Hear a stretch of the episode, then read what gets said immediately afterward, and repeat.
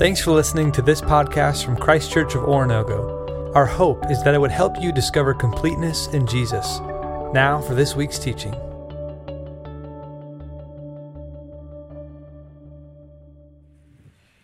Good morning, church. Let's open our Bibles to Mark chapter 16. Begin in verse 1 here in just a moment, Mark 16. If you're visiting Christ Church this morning, we're really glad you're here. Elijah welcomed you a little bit earlier. I just want to let you know you encourage our hearts, and here's why. Uh, we love the fact that you're worshiping Jesus or interested in discovering more about him. And we're very, uh, very excited that you would choose to honor us by worshiping with us. You encourage our hearts, and we hope by the end of the morning we will have encouraged yours. That this would be a journey we take together rather than we do something for you and you just receive it. We, we want to share with each other and grow. And so we're grateful. I also want to tell you that you're joining a church that is finishing up a over 30 month series. Uh, we started back in November of 2016 uh, to go through the life of Jesus, taking the four Gospels, putting them together chronologically, and preaching through those texts and experiencing this uh, and who Jesus was and all the complexity of the world he lived in, how he revealed the Father to us. And uh, we're in the final four sermons of this series. And we've been in the meat of the gospel uh, since January when we went into the last week of Jesus' life where he began to reveal more and more and then did everything he said he would do. And that's where we're at today. Now, what we're actually going to do is we're going to celebrate Easter in August, which is weird because I know I didn't tell you to wear pastels and there's no jelly beans and uh, you don't have a big ham lunch coming up, I don't think. Uh, so it's going to be a little bit different. But I want to tell you why we're going to study, why we're going to celebrate it, and how we're going to do it a little bit differently. You see, when I grew up in the church, when Easter Sunday was all the time that mom made me dress up in a way I didn't want to, and, and we had a big family dinner afterwards, and it was a special day, and it had a good vibe to it. But we'd go into church, and the preacher would say, He has risen. And let's see if any of you have been trained. He has risen. Go figure that. Now, the rest of you are going, weird people. Yes, we were. See, what you would say is, He has risen, and the church would respond, He has risen indeed. But nobody talks like that anymore. I don't know anybody, seriously, who uses the word indeed without being snarky. All right? So let me tell you what we're going to do today. I'm not, I'm not going to ask for this uh, give and take with the audience, but I'm going to tell you that what we're actually doing when we say He has risen is the church would yell out, fact. That's what we're doing with that. Jesus has risen from the dead. And the church says, yes, he has. But this story that we're going to look at today can not only be misunderstood, it can be misapplied. I don't mean because we're stupid, I mean because we're not thoughtful.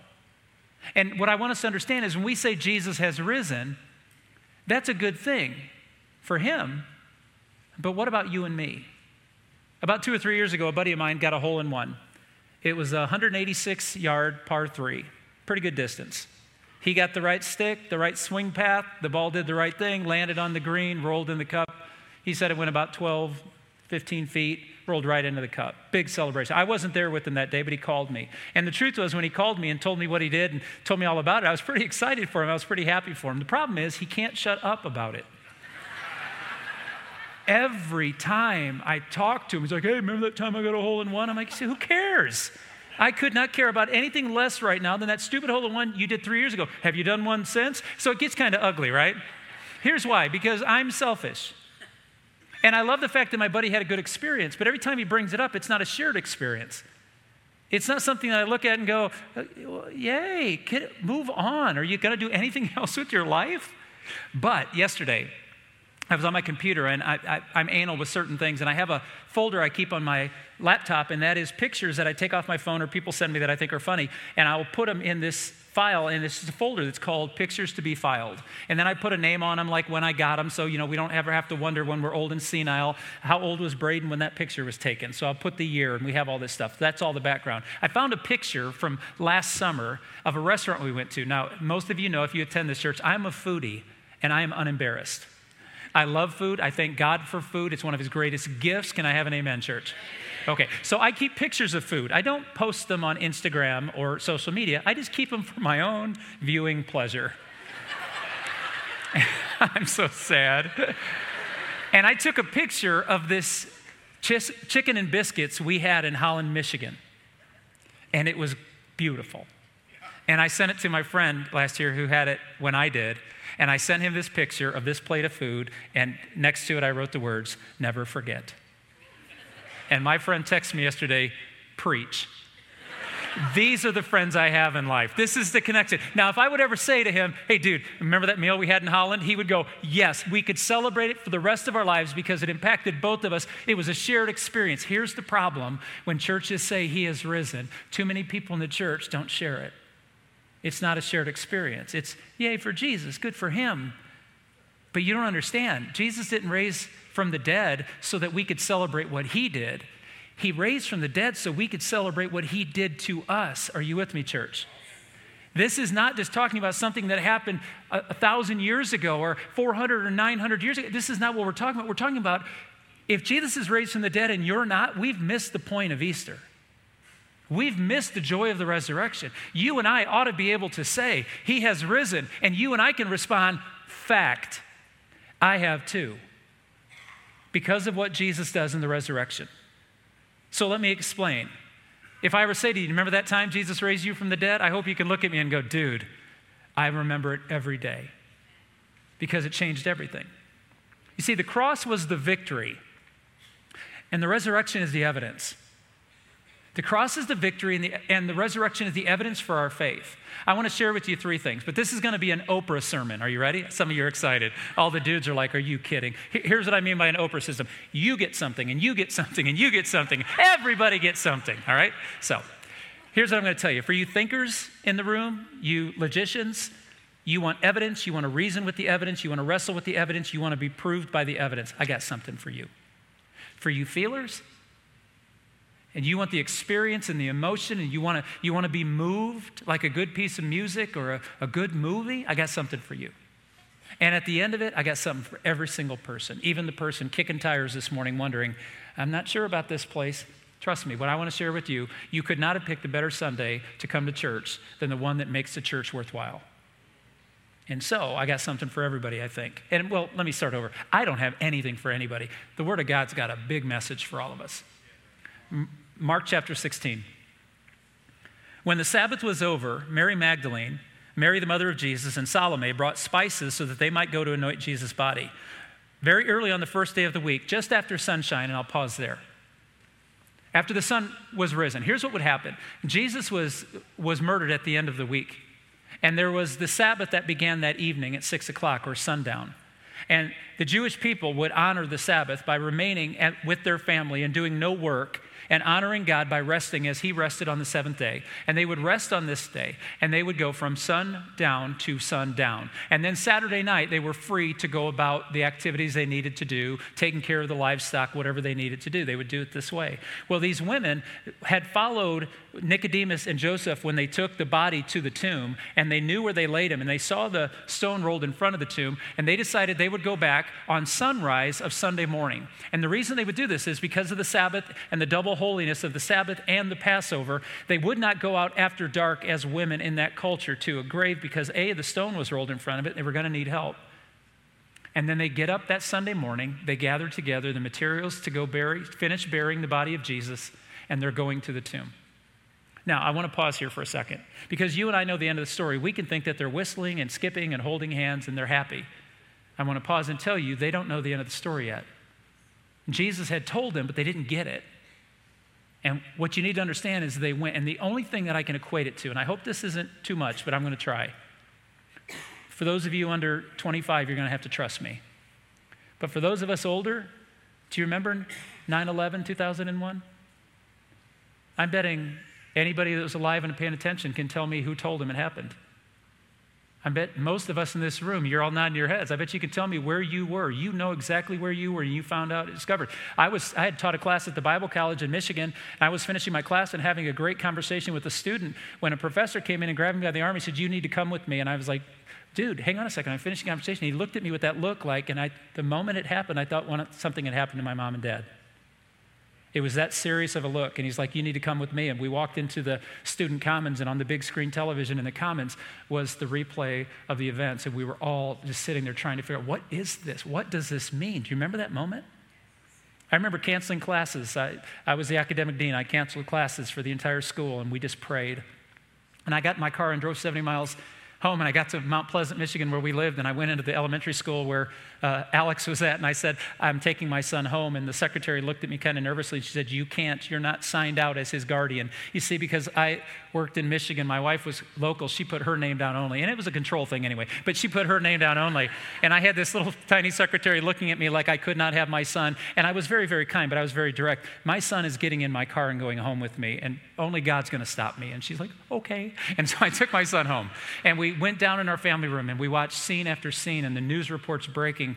And it got to a point that about seven o'clock that night, little tiny Alex was six years old and he went and put his body over the television. And he turned around and looked back at us and he said, Can we watch something else?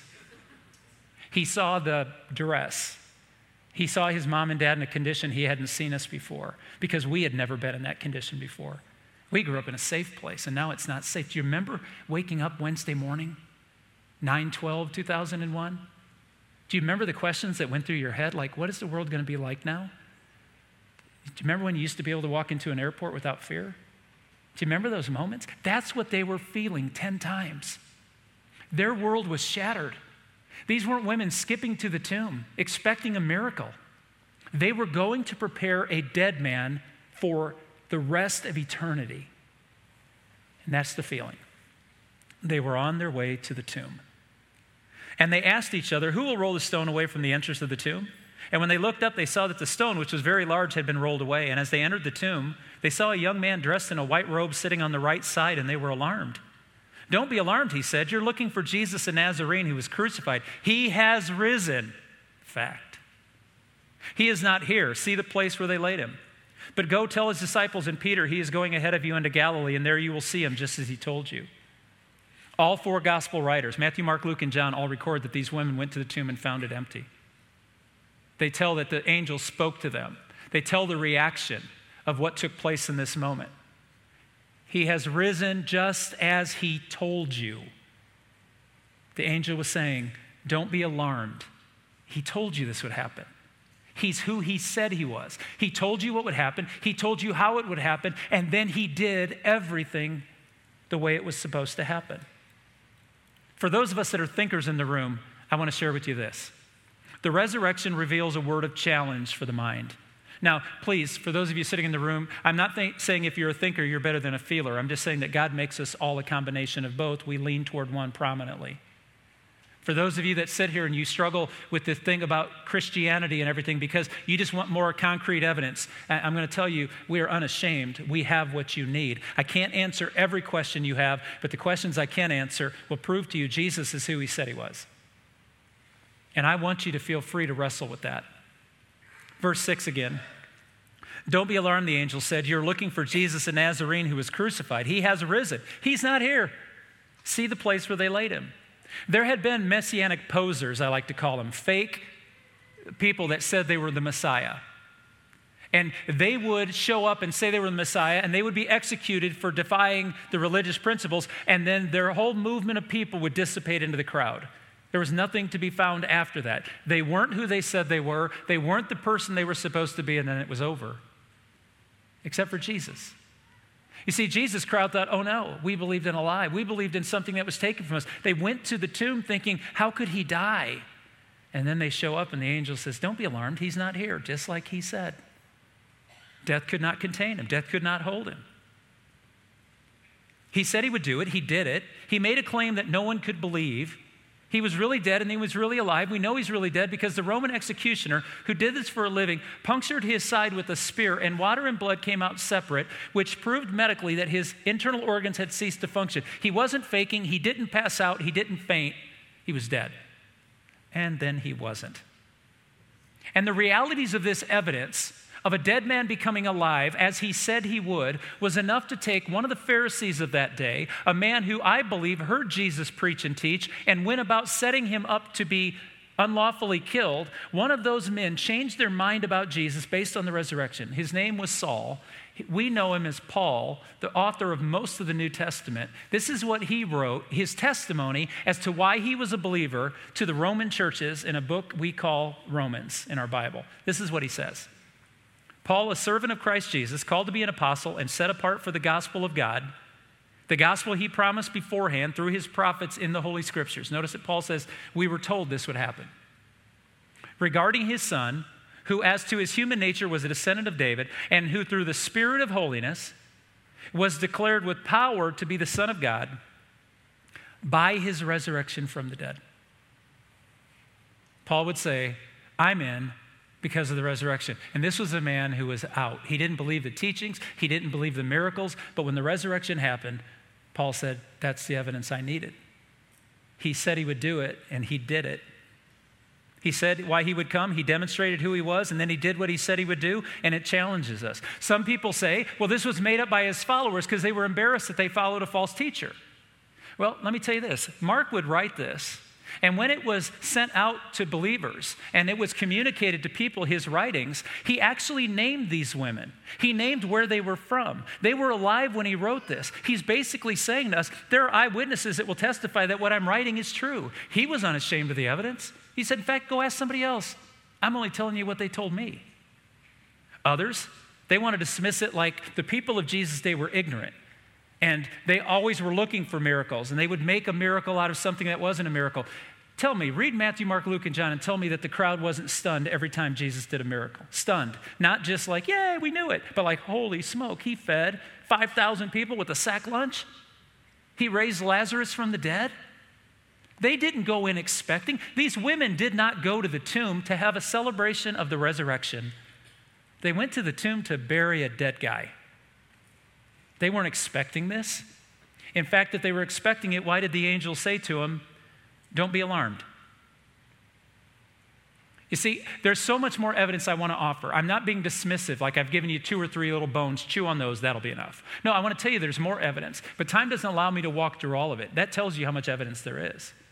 But I would encourage you, if you want to know more about this, a few years ago in April of 2017, the 23rd message of the 130 some we're going to preach to this series was on the evidence of the resurrection from 1 Corinthians chapter 15, which Elijah introduced this morning. I would encourage you, go on our webpage. And let's say you can't find it or you're not really that, you're like, I don't even know where to look.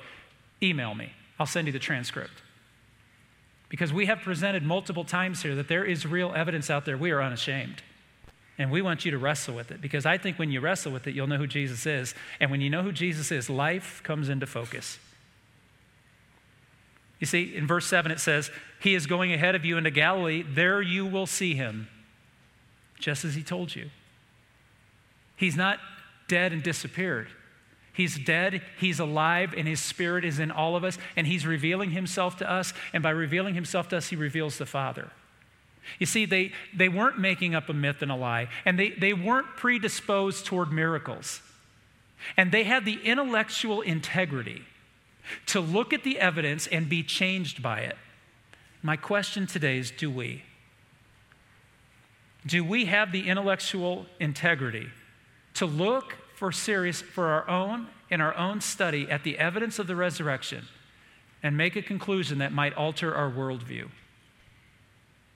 Now, for the feelers in the room, for those of you that liked being moved, and you, you want that sensation. There's nothing dismissive about that. Life would be horrible without being moved by good music and good food and good friends and conversation. God's given us a gift. Verse 7. Or, excuse me, the resurrection reveals a word of grace for your hearts. He offers a word of grace. He gives us a moment that we can sit back and feel good about, feel alive, feel refreshed. Verse 7 the angel says, But go tell his disciples and Peter, he is going ahead of you into Galilee, and there you will see him. It is so significant that we slow down.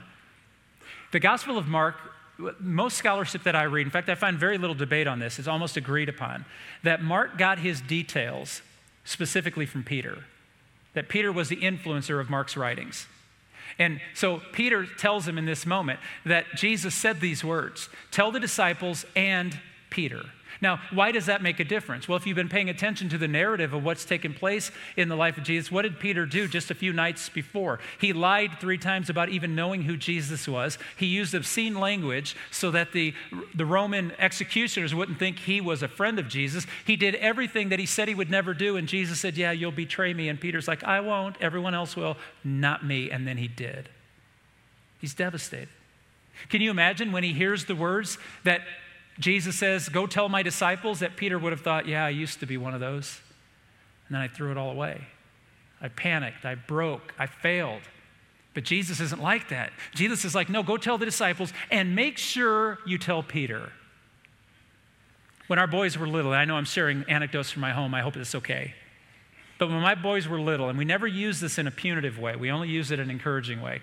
We used to have this ridiculous, improper grammatical statement that we'd say to our boys. I would come in the house, and you know how sometimes you're just looking across the room and your love for your kids just hits you, and you just want to, they're cute and they're adorable, and you just want to, come here.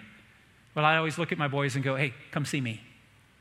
And they'd be playing on the ground. I'd say, Alex, come see me. And this little kid would paddle across the floor and jump up on the chair with me. And he'd be like, what? Nothing. Just wanted you to come see me. And we'd do that with Braden. And when they were, I never did like, come see me and you're going to get punched. No, no, it wasn't that way. Come see me was always gentle and good, and I just want to love you, and I just want to be with you, and I just want you near me. And I, I want you to hear with all your heart that what Jesus is doing here, because he does things differently than you and I do, he's not calling Peter so he can scold Peter. He's saying to Peter, Come see me. He invites him specifically by name. It's grace. You see, in our world today, if you've done something wrong and you want someone to forgive you, you have to meet their expectations. With Jesus, there are no expectations. Jesus forgives us so we can repent. The world wants us to repent and then they may forgive us. But Jesus does it the opposite. He forgives us so we can repent. It's by his kindness that we're led to repentance, Paul writes. Jesus just does it different. And for those of us that want to feel something, I want you to feel that today. The resurrection was Jesus coming out of the tomb going, Yes, you put me there. I'm back. Come see me. Come to me. I have what you always needed. You see, Peter, Jesus knew this about Peter because Peter had sinned the most public and the most graphic and the deepest. He would understand grace at the deepest. And then he would be able to offer grace because he experienced it.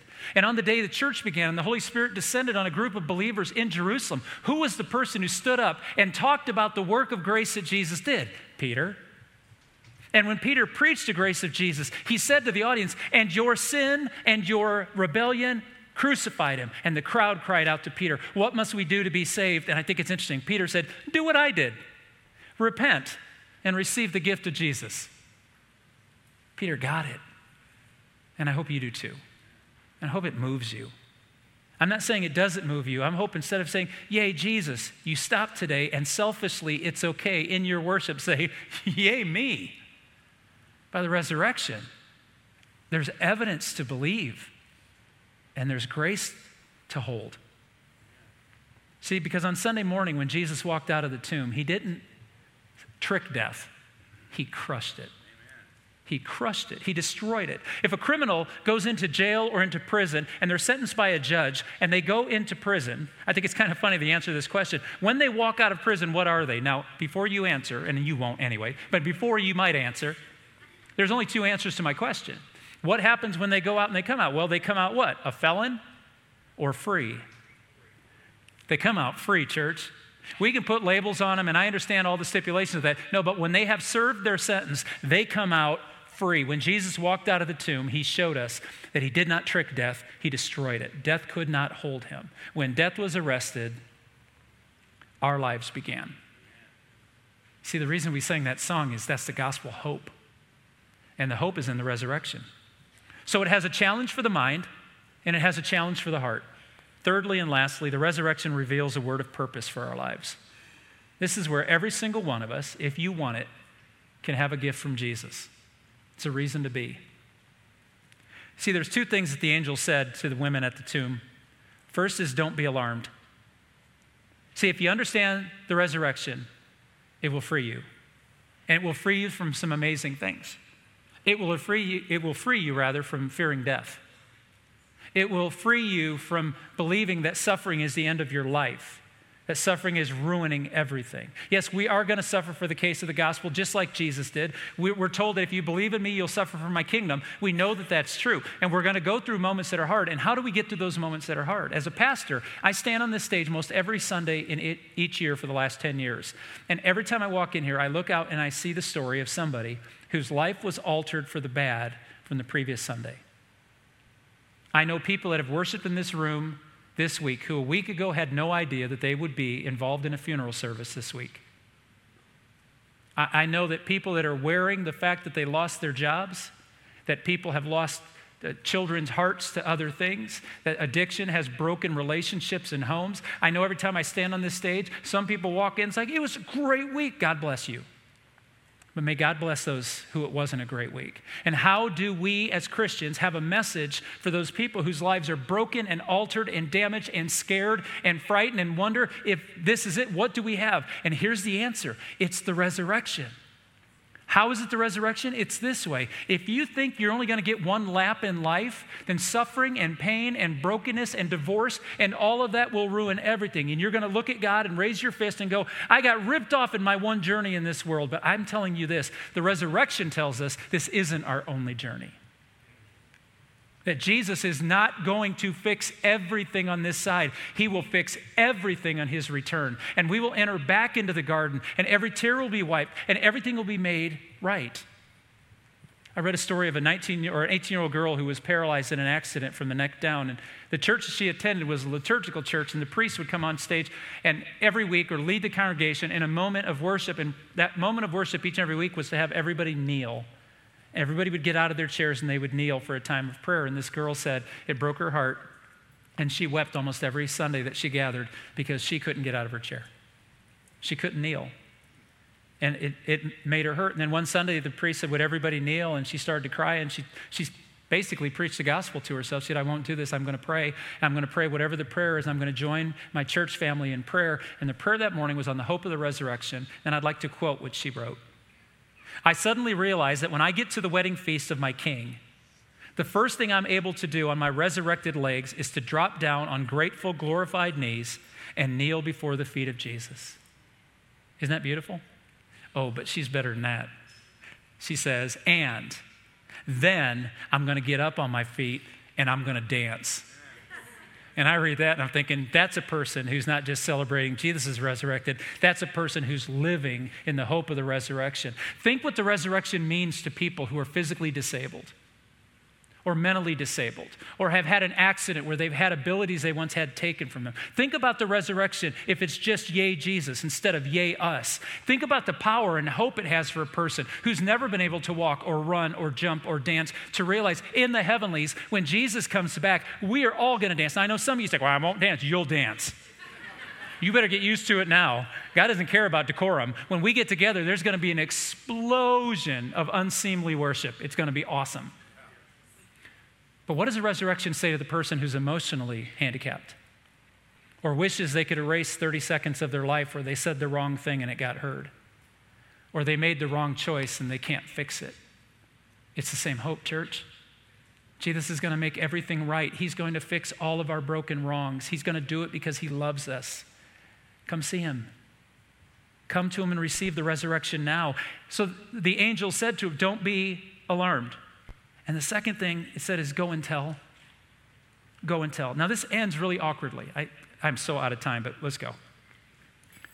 I believe that Mark chapter 16 ends in verse 8. Let me explain that. That's a little bit complicated, but we need to. Some of you are looking at your Bible going, no, dummy, it says 9 through 16 is right here in the verses.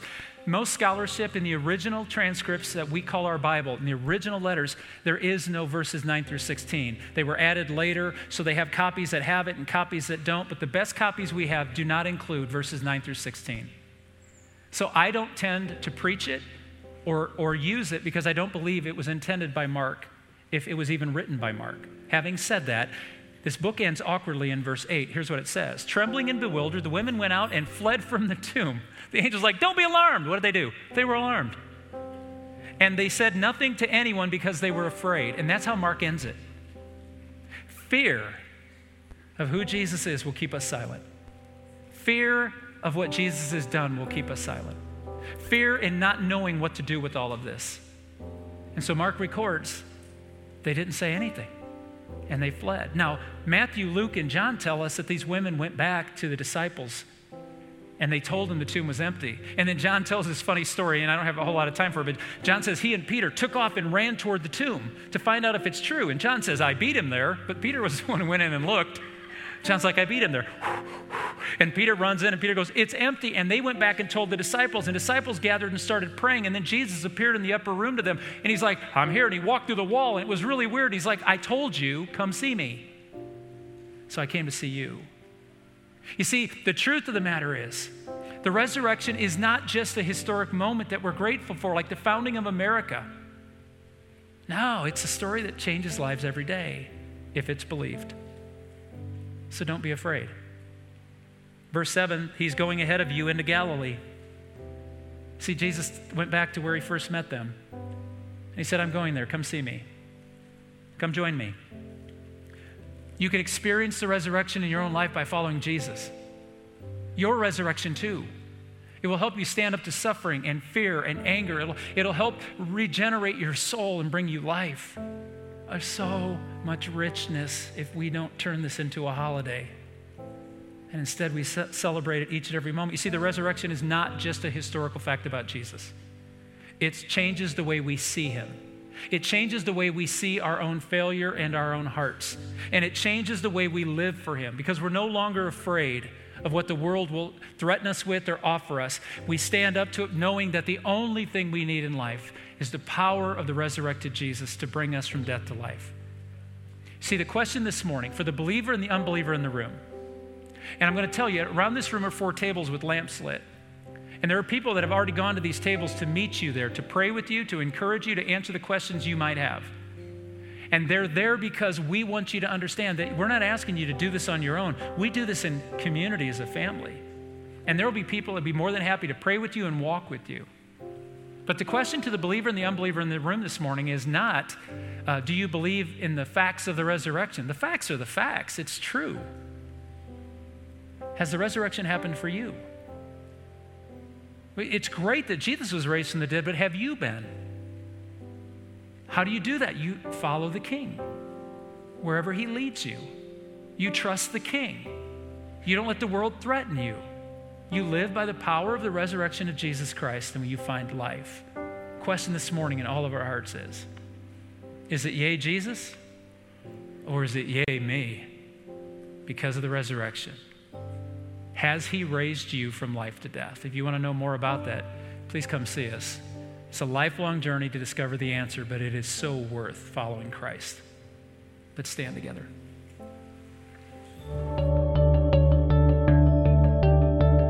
Thanks again for checking out this podcast. We hope this teaching helped you to discover completeness in Jesus and encourages you to help others do the same.